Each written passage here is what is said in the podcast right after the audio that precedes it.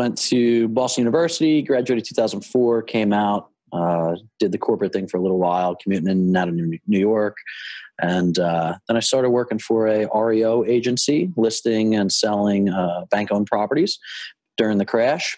Uh, did that for about five years and uh, always kind of knew that I wanted to get into real estate investing and uh, decided that after making a lot of other investors a lot of money and learning from them that, hey, I could do this. And uh, met Travis probably five years after I started thinking about that. And we sat down and started writing some business plans and, you know, deciding that, yeah, we're going to, we're to get into this real estate game that uh, everybody speaks so highly of. And we did.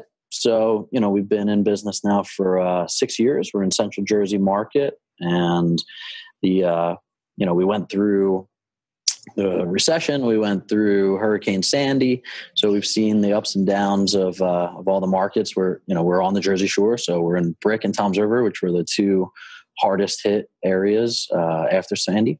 So you know we started a business, and then Hurricane Sandy basically stole it and then we figured out how to get through it and uh, and here we are so i mean we're six years in and we feel like we're just starting and uh, we're still learning a bunch and you know so integrity holdings group is the name of our company and we're uh, on track to probably do 30 or 40 flips this year and probably 100 transactions maybe more now that our acquisitions manager's killing it so